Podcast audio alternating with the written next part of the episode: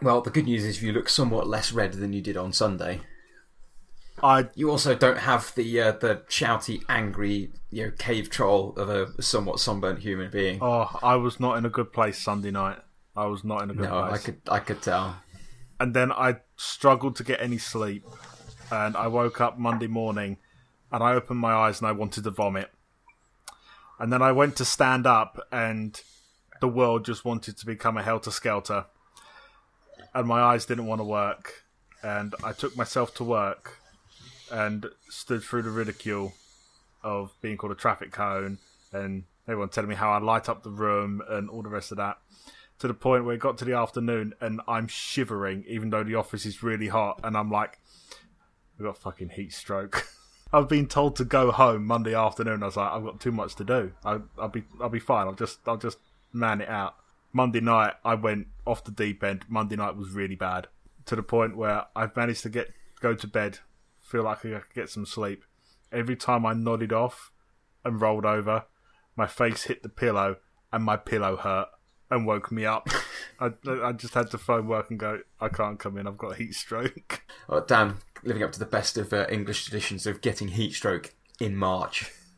The beginning of March as well. In fact, you've got heat stroke in GMT. You got heat stroke on a, in a week when it snowed in Durham. Yeah, but that's because it's grim up north and nice down south. Headline read Xbox gamer goes outside for three hours, dies of heat stroke. Well, I guess it turns out that death by heat is fairly apt for the uh, the ending of this film. Oh, look at that segue. It's like you're a fucking professional. It's like I planned it. It's like I planned it. I didn't, but it might be like that.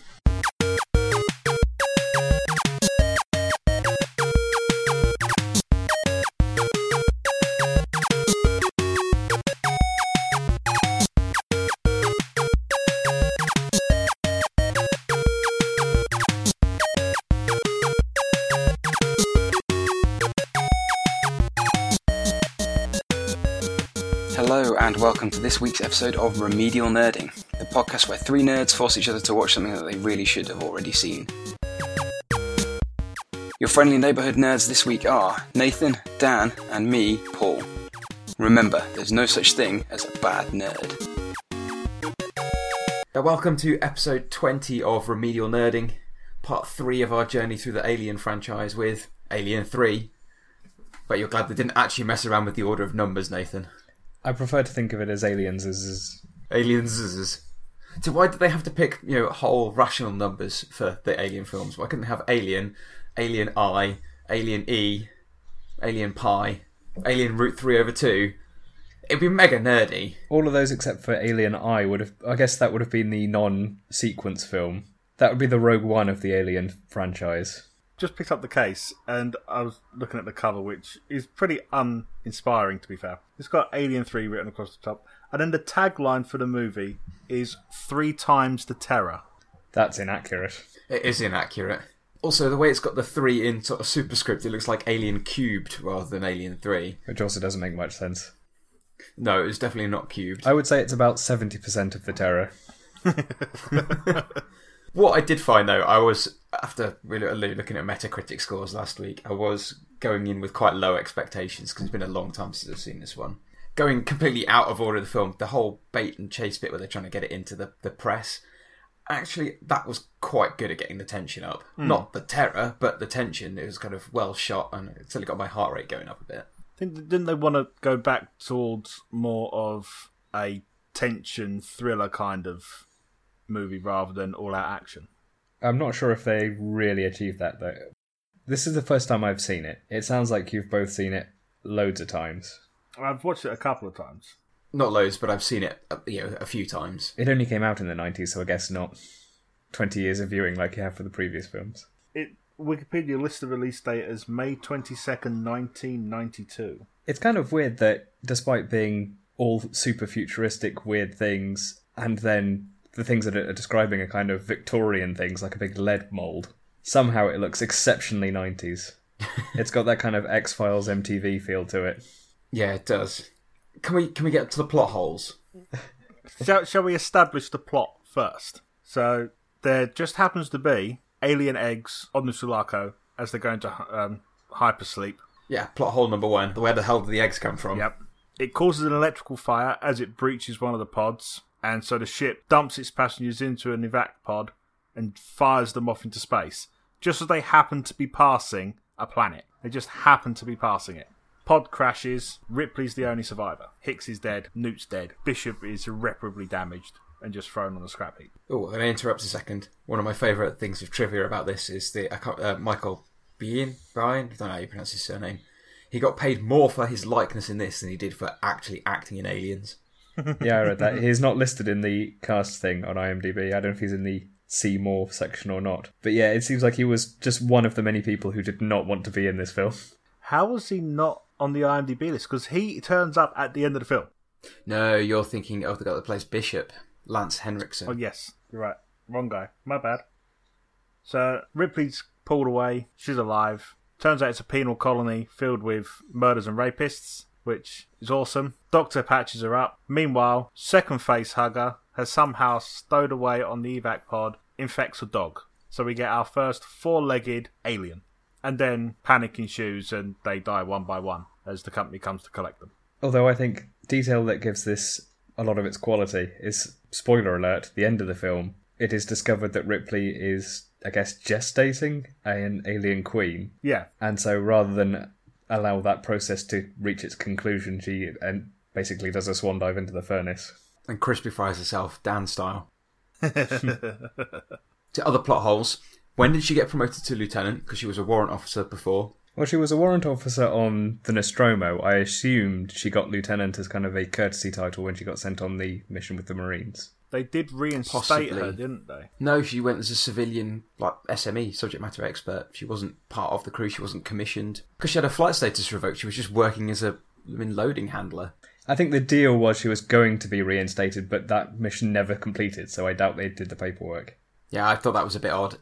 But they found out quite a lot of information just from the, the name stenciled in the back of her underwear, given that they, they did say that was the only way they worked out who she was. I would like to say I was really annoyed that most of the main characters in Alien 2 that was such a big um, ride to save just die in a car accident on the way to the f- next film. Especially Newt, who never even gets a name. It's just the girl. But then I guess they do look sad about it later on. If anything, it is Hicks that gets the, the least shrift. Did you, you look at any of the differences that were meant to be in the, the film and what what was cut and what was in the not the director's cut because the director walked away from it, but the alternative version? Um, I read the Wikipedia article which mentioned some crazy stuff. Yeah, that's that's all I read as well. I did not have a clear enough grasp on the film as it was to start entertaining hypotheticals for what it could have been. I had not gone through and watched it, but reading some of the crazy stuff, like a full gore autopsy on Newt that saw the test audiences just walking out of the theatre. Hmm. I'm not even sure if that made it into the assembly cut. I don't think it did. I think that was just left on the floor Yeah. where it was meant to be. I did like the fact that they referred to the newborn dog alien as the As a doglin, Doglin would have been fantastic. I guess it would have changed the tone. They called it the Bambi Burster, They did call it the Bambi Burster, yes, because it got like fully fledged legs so it could run. but that was the difference in the alternative version, wasn't it? It wasn't the dog that was infected; it turned up on a cow, Yeah, and an ox. so it had bull horns in that version. Oh, did it?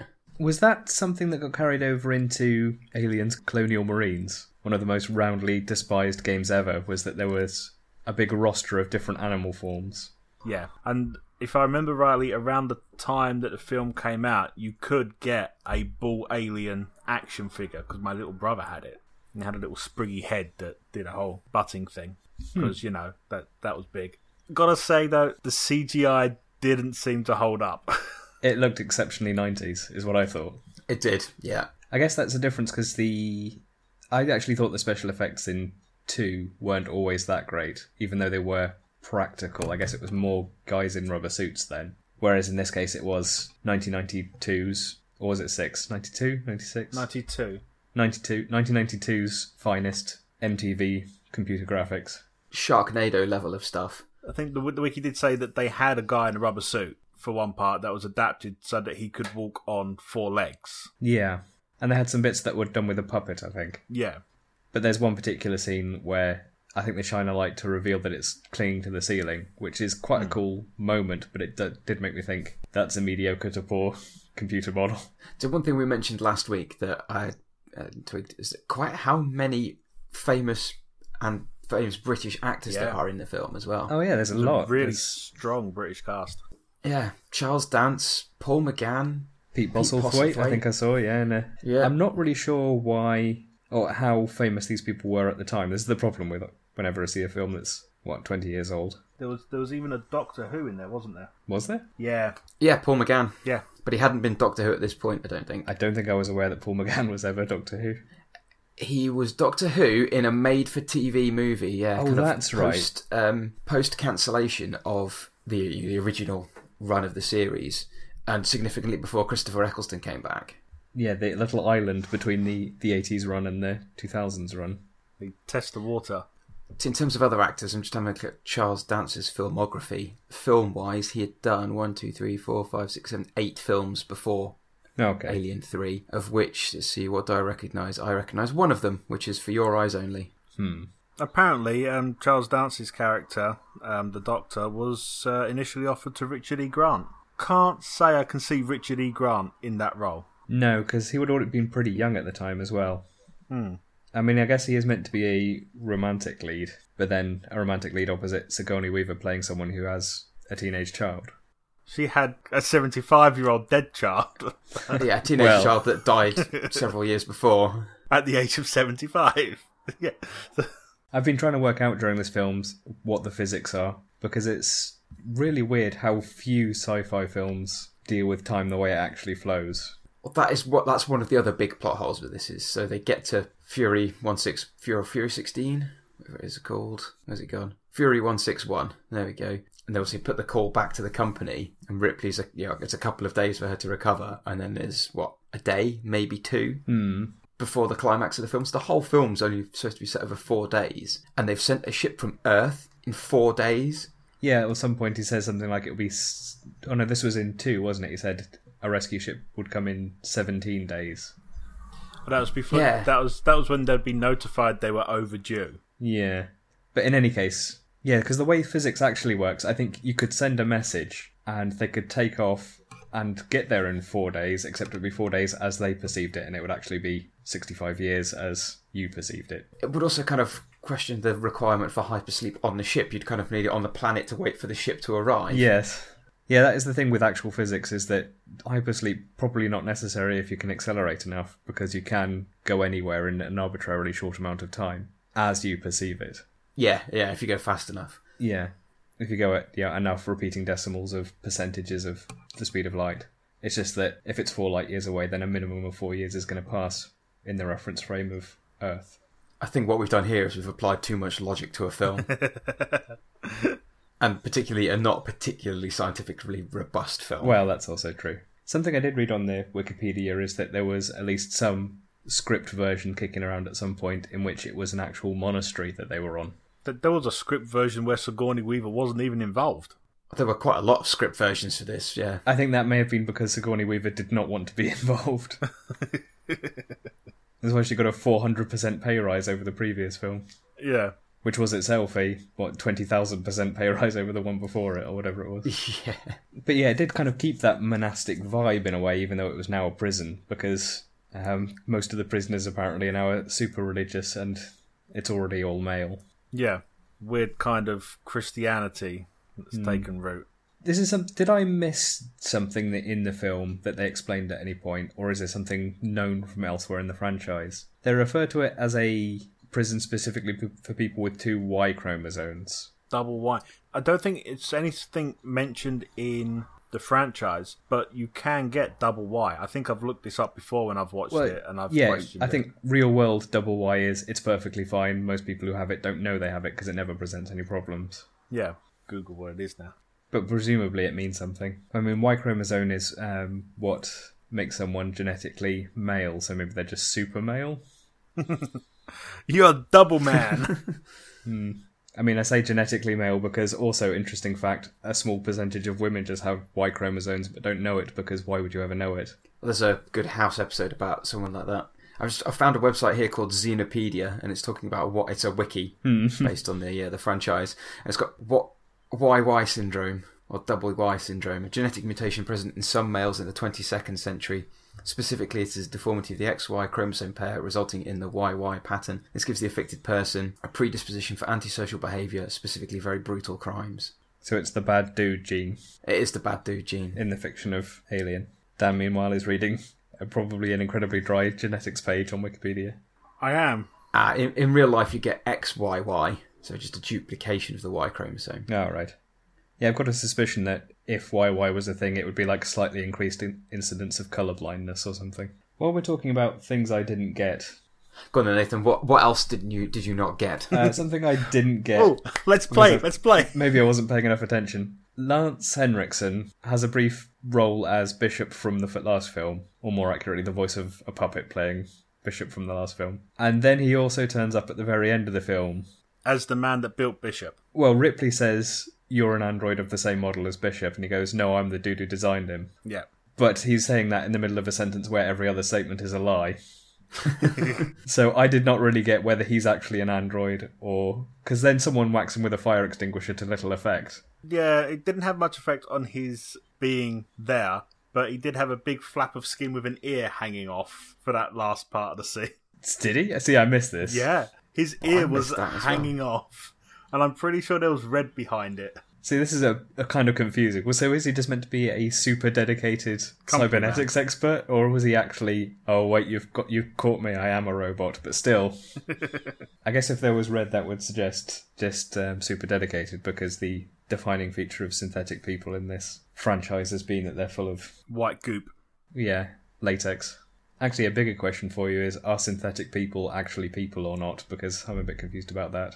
If I, I googled Alien Three Bishop human ear ear hanging off, and it seems to be a great topic of debate as to whether or not human Bishop was actually a human or an android. I see. So that's unclear. Just injected himself with some red food colouring. yeah, He's list credited in IMDb, Lance Henriksen, as Bishop 2, which would suggest a um, android. But then, I don't know if that's from the script or just what some IMDb editor has decided to type in.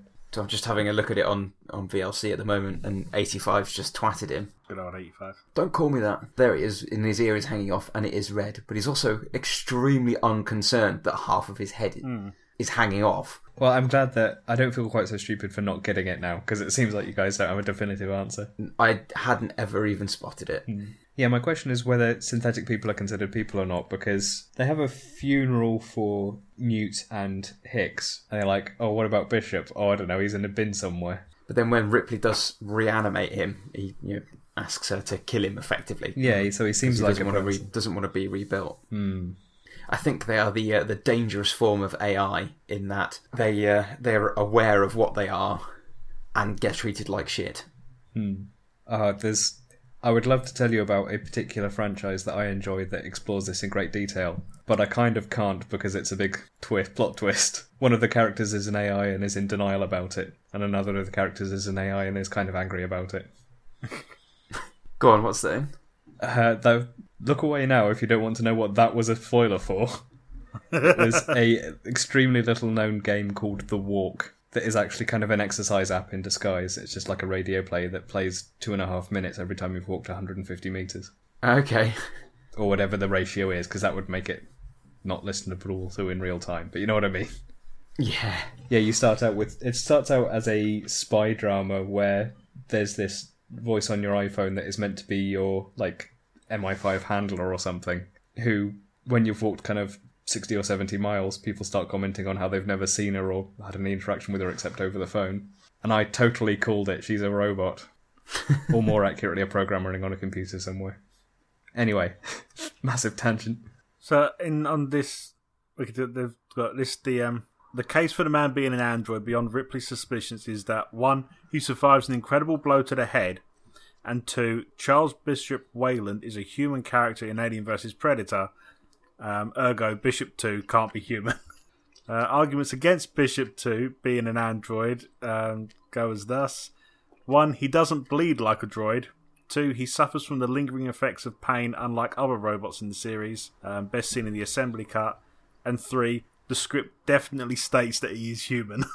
Well, I think point three pretty much settles it there. Although you wouldn't get that without doing some other reading around it. Yeah, there is an addendum to that. Um, concerning the latter point, there is not one version of the ever changing Alien 3 script that depicts Bishop 2 as an android. Everyone makes it clear that he's flesh and blood without a synthetic bone in his body. In one early version, Morse hits him in the head with an axe. Bishop's 2 stands there frozen, reads the script, then turns to Morse, axe stuck in head, no wires, no milk, real blood. Bishop 2 chokes out that he is not a droid, then dies. Well, there we go. Bishop 2 is human. Now we know. Now we know. Now we know. Oh no, this implies terrible things are going on. right, let's move on. Let- Let's just let's just open up the uh, comment section to debate Bishop 2 while we move on. Had an at- attack of Mitchell and Webb there. Yes, you did. I have a question. Go on then. Why did Ripley not just say when she was defrosted or whatever, hey guys, sorry about this. I've been exposed to an alien parasite and we should really check very thoroughly whether or not it's here. Instead of saying, I think she might have a disease that's been extinct for 200 years, could you check that please? Yes, you need to look inside with a stethoscope or so, uh, with a rotoscope, with a microscope, with a. Periscope? N- the, ooh, no, that doesn't sound right. I think she called it a CAT scan. Yeah, that'd probably be more efficient. I'm definitely thinking of something different though. Let's move on.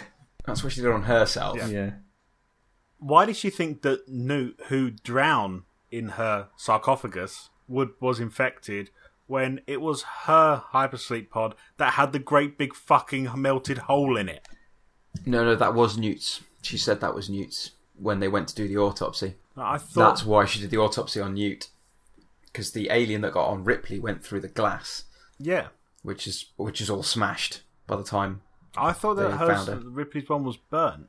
No, I'm pretty sure that was Newt's. Well, I think also in Ripley's experience, if someone is um, infected, they typically have between half an hour and an hour. So if it's already been an hour, she might think, well, it can't be me.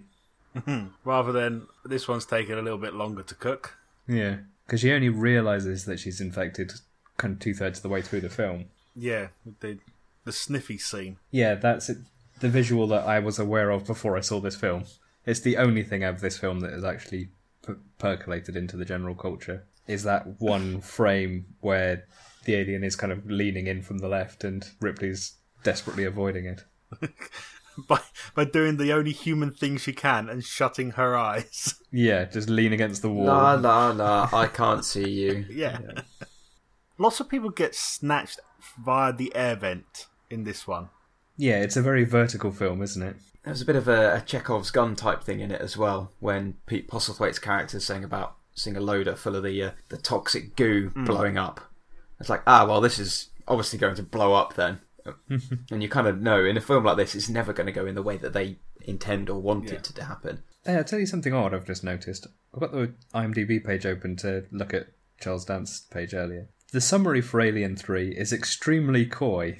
This is the opposite of the Netflix one where it says, but it turns out he's not dead at the end of their summaries. In this one, it says, um, when a serial killer haunts the facility, Ripley realizes she brought along an unwelcome visitor. Could it be one of the aliens from Alien 1 or Alien 2? Who knows? Go back in Scooby Doo X. Um, I'd say that was possibly unnecessarily coy. I like that. I like that a lot.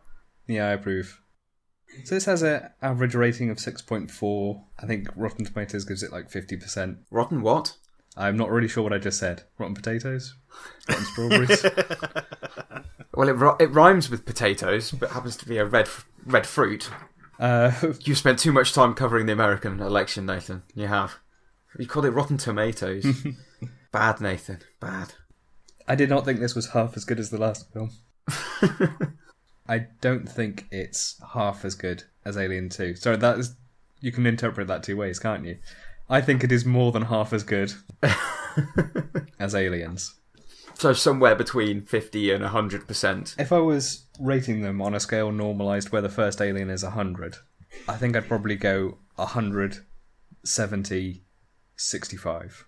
Yeah, okay, it's quite a quite a good praise for Alien So 3. it's, uh, Aliens took quite a drop from the original. Well, it was a big change in tone, and it went away from the kind of things I like more, which is I'm a minority in that case. So I guess I would say the first one felt like a masterpiece. The second one felt like not a masterpiece but a classic. It was the kind of film that is known as a classic to people of our generation. I don't know how much of that is just because of the time it came out and the things that happen in it. Um, this one feels like a film. I can see why it hasn't um, survived quite as well, but I liked it. I liked the originality in it. I enjoyed it more than I thought I was going to.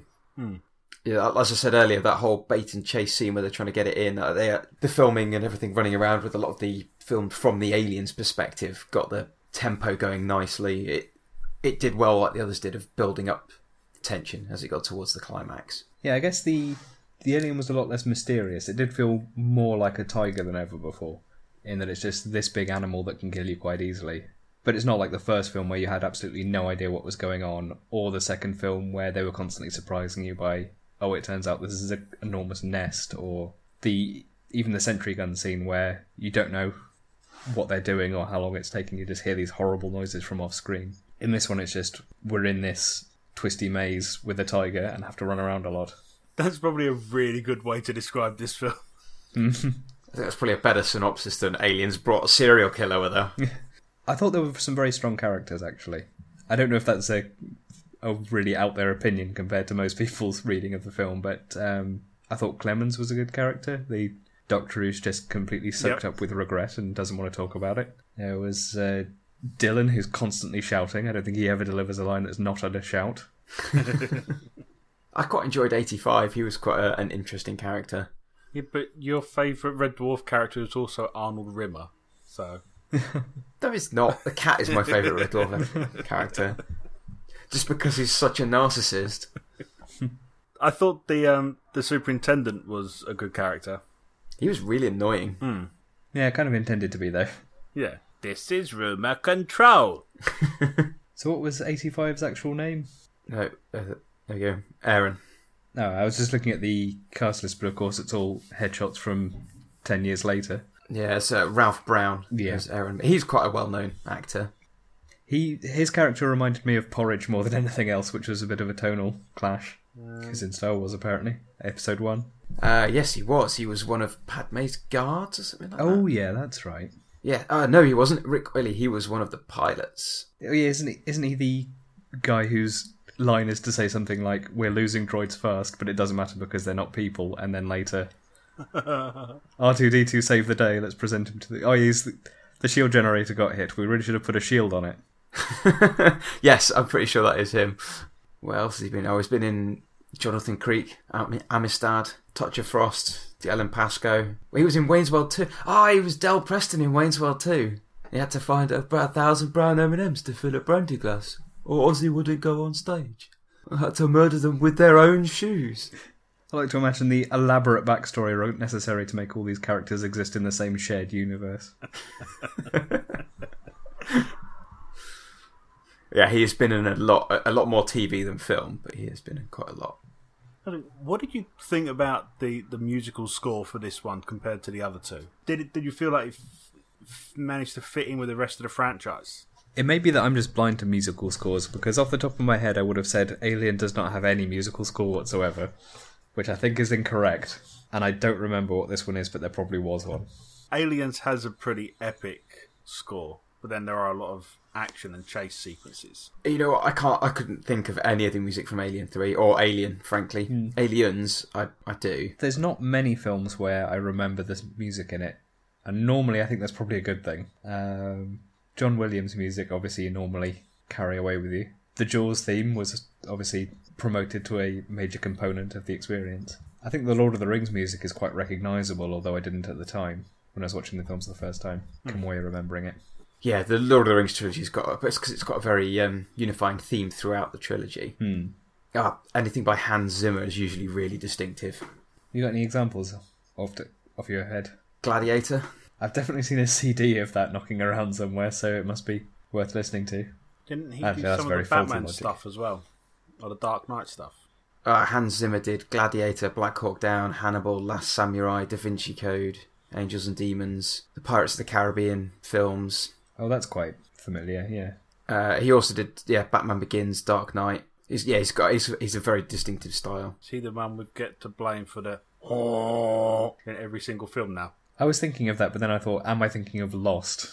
Someone did a, a cut of various transitions in Man of Steel, but putting the Lost noise in.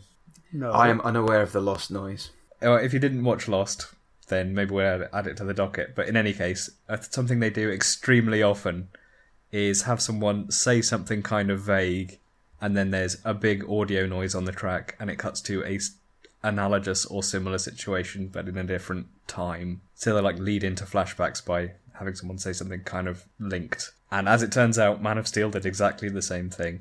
Yeah, that's very strange. I did watch the first episode of Lost. I managed about three minutes before I, I had I had to rage quit. I'm not sure why. Is it going to be something to do with aeronautics? yes, it is. Oh, dude got sucked into a jet engine that was not connected to anything. Yes, that kept spooling up with no no obvious supply of fuel. Yep, I watched roughly that far in the same episode and then gave up, but not because of the implausible aer- aeronautics, but instead because it real- I realised it was in Italian. I think I was watching a bad download in someone's dorm room. to be fair, from what little I know of Lost, I'm glad I didn't invest a huge chunk of my life into it. I watched probably another 20 episodes completely randomly out of order, but as it turns out, that doesn't matter too much. Yeah, I, I think the first episode I watched at a friend's, and they went, "This is going to be amazing," and I watched it and went, "Eh, I could do without watching several episodes of these people's lives." The irony, irony is, if it had just been them all living on an island and having to farm taro and um, make canoes, I probably would have enjoyed it more. All right, so I guess now we don't need to do an episode on Lost. Yeah, hurrah! Lost is done. Good. Right. Well, Let's now we've come quite a long way from our uh, yeah, quite a long way off track here. I don't know what you're talking about. Space prison colony, Lost. Directly obvious connection. Probably it exists in the same universe. Two more features that this shares with the previous films, and I'm assuming are going to turn up in Resurrection as well, although maybe they won't. Company still is really convinced this is a good idea to get hold of that alien. really convinced. Yeah, like we are definitely going to make a lot of money on this. I see no downsides, guys. So far, it's only cost us trillions of dollars in terraforming equipment and a mm. few hundred people's lives. I would say this time though, slightly less. The company is the bad guy. Somewhat so, although when they turn up, they do still. Do they kill a couple of people when they turn up? I seem to remember they do. They kill 85 and they shoot Morse in the leg. Hmm. But Bishop 2 does try to apologise for Morse's leg. And they only shoot 85 after he clubs Bishop 2 in the head. on the back of the skull. Yeah. They are less evil in this, they just want Ripley and the alien. Still for pretty evil stuff, but they don't initiate. Oh, in this film, they, they initiated it in the first film, and it carries on from that. But uh, Yeah, in this one, there, there's no additional evil from the side of the company. Just continued evil. it'll be interesting to see how you think that carries on into the next one. Yeah, it's another film that where the main cast is a bunch of people working quite a low status job. I mean, there were basically oil rig workers in the first one. I guess Marines is not quite so gruntish. No, but terraformers and surveyors in the arse end of nowhere Hmm. could be quite low down, I suppose. and then it's literally prisoners in this case. Although I, that was something else I was not entirely clear on. Were they still prisoners, or were they kind of basically like Australian squatters now? They were still referred to as prisoners. Yeah, but I kind of got the feeling they'd served their time, but because of their crimes and their double Y nature, they couldn't ever be reintegrated into society. So they were left there with a you know a couple of people to look after them.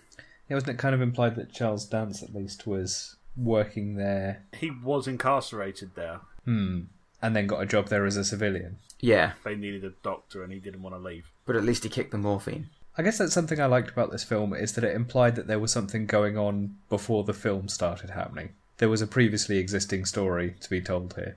as opposed to like the original where they just you get woken up in the middle of the ship and you don't really know what they were doing, where they were going. They, they were hauling a big ass refinery through space. Yeah, I mean, there's some films where just kind of the world is in stasis until the protagonist arrives. I guess video games are worse for it than films are as a rule. But I like that there was a backstory in this one, which there isn't always. Yeah, in the first one, the the characters' backstories and motivations aren't really covered, are they? The, the motivation is they want to get home. Yeah. That's it. But not for why they're travelling at all. So in the second one, the, the world did exist and it was still running. You know, the the terraformers had been out to Hmm. the planet. Hudson was coming up on being out of the core.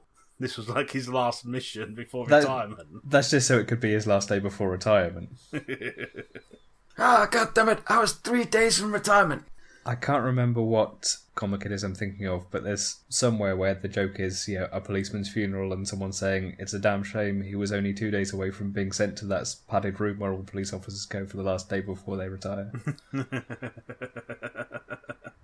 so, yeah, the ending. the ending, indeed. Three bullet points I would say to describe the ending. They come up with this plan to basically put it in a lead mold and then pour tons of hot lead on it. That doesn't work. But then they spray it with water and it explodes? Question mark.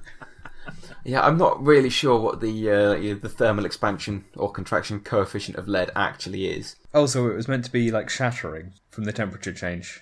Yeah, so they did. I thought they'd mentioned it. I thought sure someone shouted to Ripley, "Remember the bucket."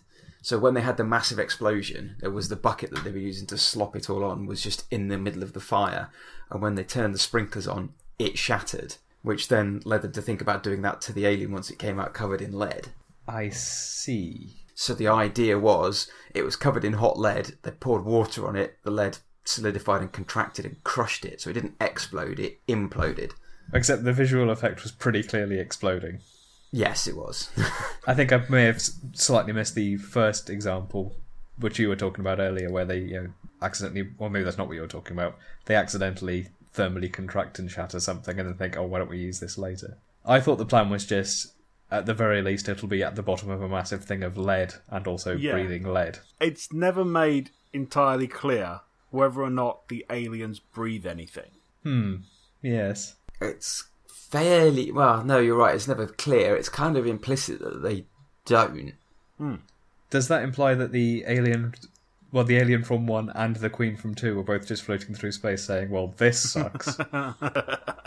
Maybe like What, like Jubal Bender, Early. you mean? Oh yeah, Bender, or indeed Jubal Early if he's got a really good suit. Let me check the battery life on this thing. Sixty-five years. Ah, should have bought Netflix with me.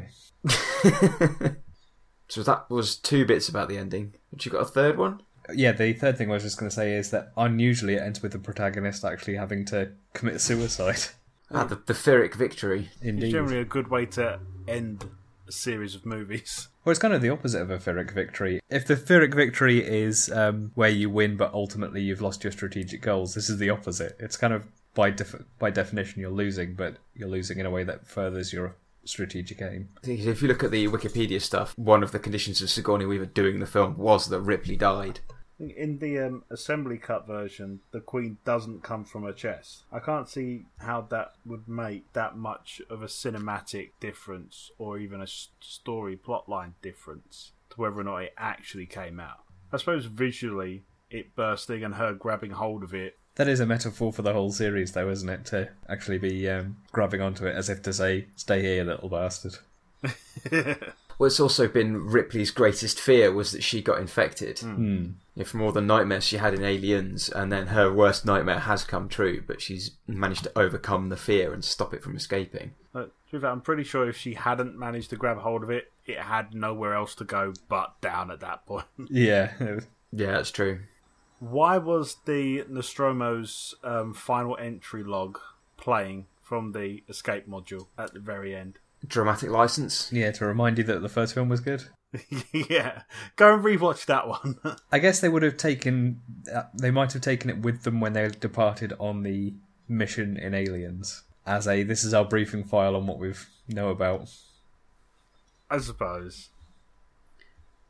I kind of get the feeling that they weren't actually expected to make Alien Resurrection or another Alien film at this point, so they were using that to underline it and bring it back to the closure at the end of the first film. Yeah, insofar as um, the Alien franchise is Ellen Ripley and her terrifying friends, this seems like it's made impossible for there to be an Alien Four. And yet, it was only five years later. It wasn't like a complete reboot of the franchise or anything. No, it wasn't. Although I say that, didn't Spider-Man have two reboots in the span of about five years? Um, not quite, but not for, certainly within a decade. definitely inside a decade. Yeah. Now, from like as you said, they're only five years apart. However, even though it was in the nineties, from what I remember of Alien Resurrection, it was kind of the good end of the nineties. It was the same year as Star Trek: First Contact, which had fantastic special effects, and I seem to remember Alien Resurrection having Yeah. decent special effects as well.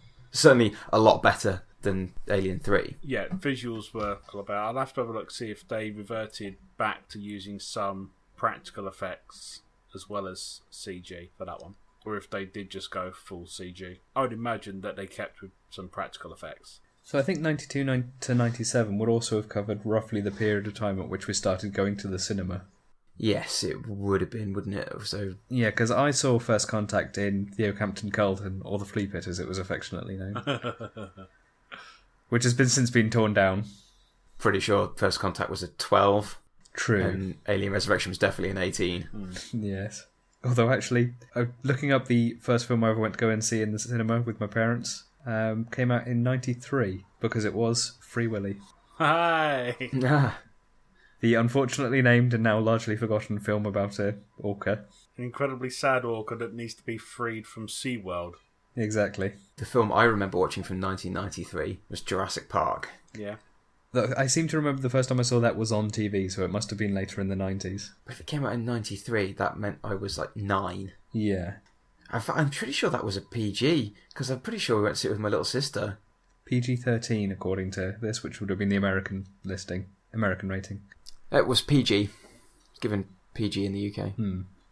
I think the UK ratings generally are a bit more lax than the US ones. Yeah. Well, I did like how for the Spider-Man films they basically invented the 12A, which basically was exactly the same as a PG. Hmm. You can take your kids to it, but we recommend that they be 12, as opposed to Ghostbusters, which was a PG. And that was terrifying as a child. Uh, I see. I find Ghostbusters a hell of a lot less terrifying than Jurassic Park because it's far more obviously not real. but we'll find out what Nathan thinks about that in a few weeks' time.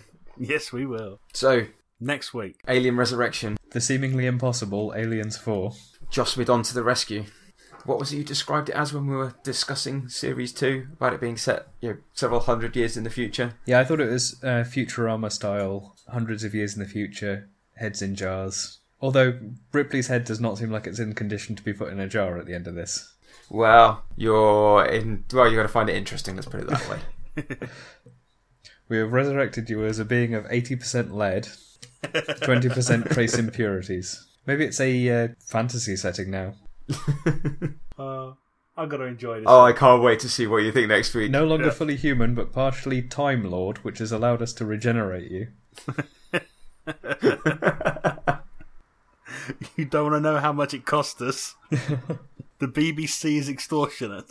I'm very nervous about this one Don't be. because I keep suggesting ridiculous things and you guys just giggle. Put your faith in Joss. I don't know, man. He, Joss has gone off the rails more than once. He's taking gambles and they don't always pay off. I think he did all right with this one. but we shall meet again next week, and you can uh, you can let us all know what you think, Nathan. All right. then. Same space time, same space channel. It's definitely not the same space time. it's a week later. It's a week later, and the space coordinates irrelevant. It could be anywhere. I will give you it's the same space channel though. Are we on a space channel? Someone gets this beamed to their phone. I, just for completeness sake, like to um, play it on iTunes, and then the computer's linked up to an FM broadcaster on a long wave, just as pointed at the sky. It's a little ham radio. Yep. I'm trying to talk to um, Abandon Joke. I've forgotten the actress's name from Contact. Oh, um, no. Yep. Abandon Joke. Uh, oh, Abort, abort, abandoned joke. In any case, her dad. That's who we're broadcasting to. Spoilers for the film Contact. Quick, quick, hang up before Dan says goodbye, Internet. That's it for this week, peeps. Tune in next time for more remedial nerding.